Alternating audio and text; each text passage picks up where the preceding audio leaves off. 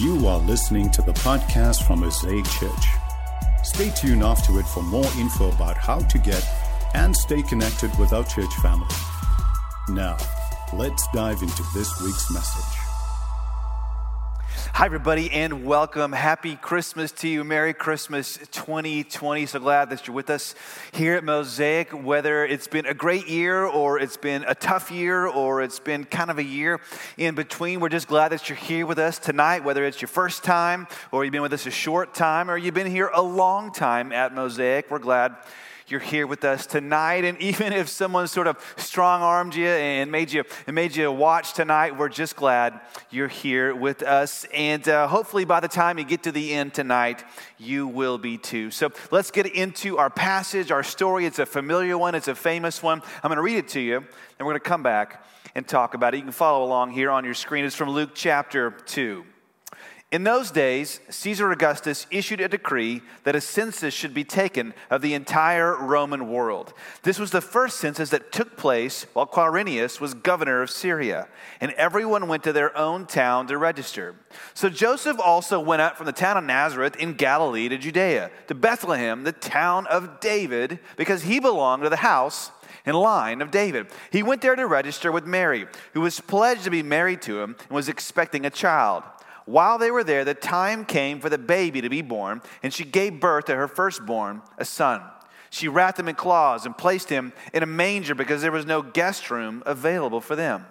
And there were shepherds living out in the fields nearby, keeping watch over their flocks at night an angel of the Lord appeared to them, and the glory of the Lord shone around them, and they were terrified. But the angel said to them, Do not be afraid. I bring you good news that will cause great joy for all the people. Today, in the town of David, a Savior has been born to you. He is the Messiah, the Lord. This will be a sign to you. You'll find a baby wrapped in cloths and lying in a manger.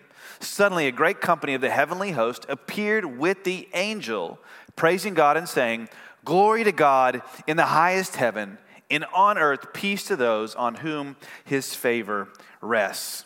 Yeah. And, so what you just heard read to you there is a familiar story. It's a famous story, of course. And because it's so famous and because it's so familiar, I think that for a lot of us, it just sort of blends in with the rest of Christmas. Kind of like, you know, with your cocoa uh, and your cookies or with your, your tree or your tradition. For a lot of us, that story is just sort of pretty.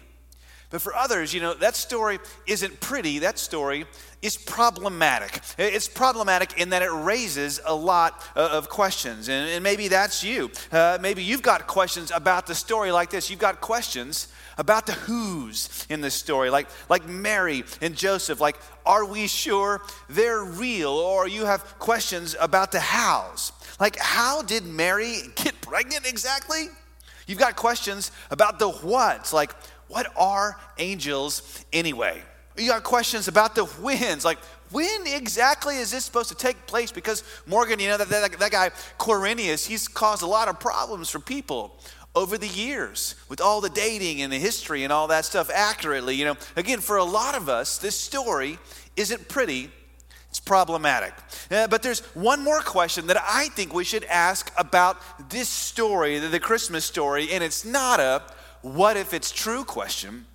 By the way, you should know that not only do I believe it's true, I think you should believe it's true also, and so does the person who wrote all of this, someone by the name uh, of Luke, who began the whole story back in chapter 1 by telling you that he went and interviewed all the eyewitnesses who were there so that you could have, here's his word, certainty about what you're reading is true so that you could know again that it's true for sure and that you should know that every point along the way where sort of like Luke has been questioned, Luke has come out on top with dates, locations, history, that Quirinius guy, all that. Luke has been acknowledged by even secular historians as, and here's the word, as a first rate historian. But when I ask you another question tonight about this story, in addition to all the questions that you may have with this story, and it's not a, a who question or a what question or a when or a how question, although those are important questions too. My question is a different kind of question altogether, and it sits at the intersection of two other kind of things. At the intersection of a why and a want. A why and a want. And here's my question why should anyone want this to be true? Like, should we even want this to be true? Why should anyone want this to be true? And the reason I'm asking this in the form of a question is this, and I'm going to lay all my cards out on the table here tonight. That I think that even if you're not a Christian, even if you've decided to not believe this, and if that's you, again, please don't hear any condemnation from me because I'll tell you, I realize that if I had seen the things you've seen, if I've read the things that you've read, if I'd experienced what you've experienced, then I would have decided what you've decided. But, but I think, again, even if you've decided not to believe, that you should still at least want this story to be true. But, but don't go hear any Christian wish fulfillment in that statement, okay? But like how a lot of us feel about certain cookie eating, chimney dwelling, large men from places so cold even COVID can't get there. You know, like the story just sounds so nice. We just want to be, to be true. No, don't hear any wish fulfillment in this. Don't hear wish fulfillment. But what I, what I do want you to hear is a kind of a heart longing. The longing of a heart for a world that's supposed to be a certain way. The longing of every human heart for the way things ought to be. So I want you to do this tonight, even if this is hard for you here, just for the next few minutes, to sort of pull up that internal smartphone, dial that thing up, and ring a heart longing. A longing for the way things ought to be, for the world that we all want to be true. Because I think, I think if you were honest, if we were all honest, and here's what we're to look at for just a few more minutes, I think that this story the Christmas story shows us the kind of world, especially in 2020, that we not only want to be true, but it shows us the kind of world that Jesus of Nazareth has come to make true. So, with all that in mind, I want to make the case for why, even if you don't believe it, for why you should at least want Christmas to be true. So, here we go. I'm going to give you now seven reasons. We're going to go through these real quick. Seven reasons why you should want Christmas to be true. Here we go. Again, we're going to count down seven to one. Christmas means this. Start off with number seven. It means that the smallest are the greatest. The smallest are the greatest. Like, look at this story. Who's it not about? It's not about the person that was in there real quick named Caesar Augustus. Uh, he bragged about himself. He, he, called himself the son of a god because his father, Julius Caesar, was known as, as a god. Uh, uh, Caesar Augustus ruled the Roman Empire. But, but let's just face it, most of us really only know who this guy is because he appears in this story where he has been reduced to a parenthetical footnote in the lives of a poor Jewish family, of a carpenter, his disgraced wife, and their baby. This story is not about the greatest, but about the smallest. In J.R.R. Tolkien's myth cycle, you may have read it or watched it called The Lord of the Rings, of course. At the very end of the, the whole deal, after all the battles have been fought, uh, evil's been defeated, and the king has returned, his name is, is Aragorn. Do you know what the first thing that the king does when he returns is? The king gathers all the people before him and he honors not the soldiers, but the smallest creatures in the story, the ones known as hobbits, named Frodo and Sam, for all their unseen bravery, for all their sacrifice, without whom the victory would not have been possible. And this is how it goes in the book itself. It says, then, quote, and then to Sam's surprise and utter confusion, the king bowed his knee before them, and taking them by the hand, Frodo upon his right, Sam upon his left. He led them to the throne, and setting them upon it, he turned to the men and captains who stood by and spoke, so that his voice rang over all the host, crying, Praise them with great praise. And all the host laughed wept until their hearts overflowed, and their joy was like swords, and they passed in thought out to regions where pain and delight flow together, and tears are the very wine of blessedness. So don't you want that to be true? To be true that, that braggadocious, self serving, stay in power at all costs leaders like Caesar Augustus are out. And the ones like the smallest, bravest, noblest creatures are in and honored and seen for who they are. Yeah, Christmas means that is true. Number six, though, it also means that the light is greater than the darkness. The light is greater than the darkness. Now, I don't know if you've ever tried to hold water in your hand. What happens if you have, or that you do, what happens? Well, your hand can't grasp the water. Your hands, they can't deal with what the water is. You may be able to kind of sort of hold it in there for just a couple of moments, but in the end, that moment won't last. What happens? Well, water, in the end, slips through your fingers. You can't overcome that fact because water is what it is. Now, one of the first people who followed Jesus at all in the world, his name was John. John wrote an account of the life of Jesus, and he said this about what the arrival of Jesus at Christmas means. John 1, verse 4. He says, In him, Jesus, was life, and the life was the light of men. The light shines in the darkness, and the darkness has not overcome it. John is saying in his own way that the true light of Jesus is what it is. It's so pure, it's so bright that darkness itself can't grasp it. Like if darkness were to try to hold that light in its hand, it couldn't do it. The light just slips through, it goes right on out into the world. And John is saying that is what the light of Jesus means. That what the coming of Jesus into the world means. It means that light slipped through the darkness. And the darkness can't grasp it, can't deal with it, can't overcome it. Number five, Christmas means that pain, pain is redeemed. Now, my wife and I were talking recently about this passage, and she said what I'm sure a whole host of women have said over the centuries about this, which is that this. She said, I'm pretty sure, just like that, I'm pretty sure that I wouldn't have wanted to be Mary, you know, nine months pregnant, riding that donkey all the way on that road back to that town where those in laws didn't want me in the first place. I'm sure she's right. But, but here's my question Do you know, do you know what all of Mary's pain, her physical and relational pain, brought into the world? Here's the word it's redemption.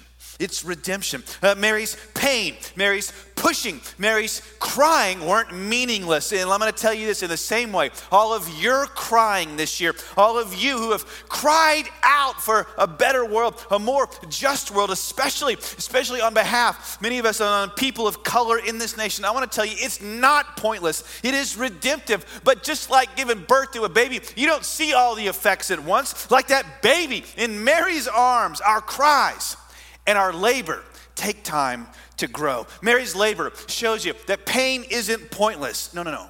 The divine is birthed right in the middle of it. Number four, number four, Christmas means creation made whole. It means creation made whole. Now listen, when you when you consider uh, our current pandemic, I hope you'll see this one like you would see every other pandemic, global pandemic in history as a sign that this world is beautiful but broken. Beautiful but broken. We see beauty in things like, like stars and, and sunsets and oceans. Oh, but we get mouthfuls of glass and brokenness through things like hurricanes plagues. But, but, but for centuries before the arrival of Jesus, the, the Jewish prophets had made the claim about what the world that the Messiah was going to bring would one day look like. It was one that would look like a place where people in creation were reconciled, where they coexisted peacefully, where the, the natural order of things worked rightly, where creation was at peace. And what do you see this first night of the Messiah's life? You see Jesus where? In a manger. It's a word that means an animal stall. And by the way, this is something that only someone who was there that night could have known. Just one more piece of evidence that Luke interviewed an eyewitness, his mother Mary. But we see Jesus where? In an animal stall, sleeping with sheep, goats, cattle. We see the king who has come to reclaim and touch his creation, to reconnect with every creature, to fulfill what the prophets sang about when they said that when the king returned, like, like trees would clap and rocks would clap and sing, and animals would lay down in peace. People, what does that song sing, huh? Songs say that we sing that he comes to make his blessings flow far as the curse is found, right? See, Christmas means creation made whole. Number three, Christmas means humanity lowered. Lowered. Now, give me a chance with this one. Give me a chance with this one. Uh, when, when those angels, back in the story, right? When they sang to those shepherds, when they sang that bit about unto you, as in you all, as in, come on, as in y'all, when the baby's born to y'all, it's actually a kind of an insult. It's God's way of saying, you all can't save yourself. I'm having to give you some help from the outside. But again, before you react and say, well, well, why not? Why can't everyone just save themselves how they want? Why can't they just live how they want and God be okay with that? Well, let me ask you this thinking that, are we okay? Are we really okay with people saying things like greed, murder, corruption, child trafficking are okay? That they're just ways we just express who we really are? Those things are just our identity. We should just be okay with that. Listen, I think most of us would probably, all of us would say, no, we're not okay with that. So then, it's not God who says that people aren't okay as they are. It's actually the human race who acknowledges we are not okay just as we are. And so, if you'd agree that there's at least one thing that is morally wrong at all times for all peoples, or one thing wrong with humanity, then you actually now have far more in common with the Christian faith than you might think. Because, because the coming of Jesus just, just confirms what we all know is true, at least about others, and that we wish others would acknowledge about themselves, even if we don't want to acknowledge it about ourselves. It shows us that humans aren't fine just as they are. They need help, saving, rescue from the outside. See, the coming of Jesus lowers us, and yet, at the same time, number two, Christmas also means humanity lifted. Not just lowered, but lifted. You've ever seen Man of La Mancha? It, it, it's the stage version of, of, Cervantes' classic Spanish novel, Don Quixote. Then you know that, that the character, Don Quixote, he, he's, he's, a madman who thinks he's a knight and, and, he's bent on rescuing the world. And in the story, the play, he comes to an inn. Uh, and there's a prostitute working in the kitchen there. Her name is Aldonza. And Don Quixote begins to call out to her. He begins to woo her heart. He begins to sing to her. He calls her his Dulcinea, his, his sweet one, his lovely one, even when she isn't. And, and at first, she's a little bit amused by this. Then she starts to get angry with this because she knows if he's right and if it's true, then she's got to leave her old life. She's got to change. And, and in the end, though, she is finally transformed by his song and by his love. And when the people around Don Quixote, when they tell him that he's, he's mad, he's crazy for seeing her like that, this is what he sings back to them. It's a famous line. He says this, sings this Maddest of all to see the world as it is and not as it ought to be. Maddest of all to see the world as it is and not as it ought to be. And I want to tell you tonight this, in a way, in his own way, is who Jesus was born to be the madman who comes into our world and sees us as who we ought to be and then woos us with his love, his better story, his better version of who we're supposed to be. See, the gospel, the gospel, that's a Christian word. It means good news. It says this that yes, Humans are so bad that Jesus had to die, but that we are worth so much to God that Jesus was glad to die.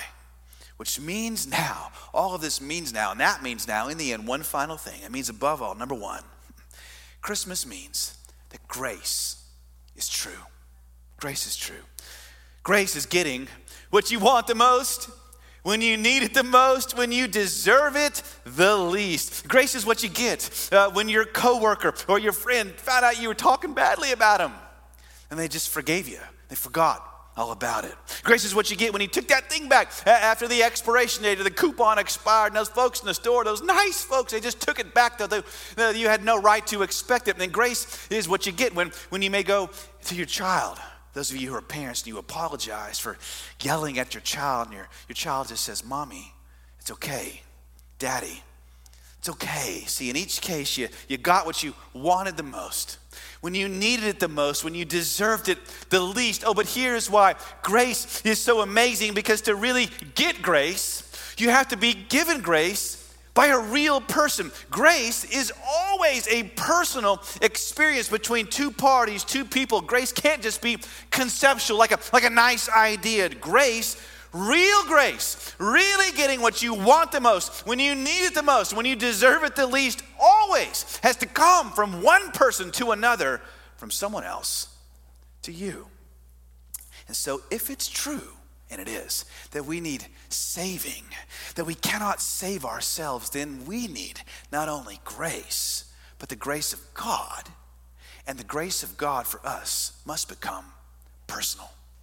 And here's why I know this is what we all really long for down deep. It's because of this. It's because even though we may not want to give it, we all want to receive it. We don't want to give it. We don't want to hand it out. We don't I don't want to extend it when we're wrong, but we want it even when we don't deserve it. And that counterintuitive truth right there is where you and I can see all the way to the bottom of the Christian message, which is this although we can't bring ourselves to give away the thing we want the most, God has and God does.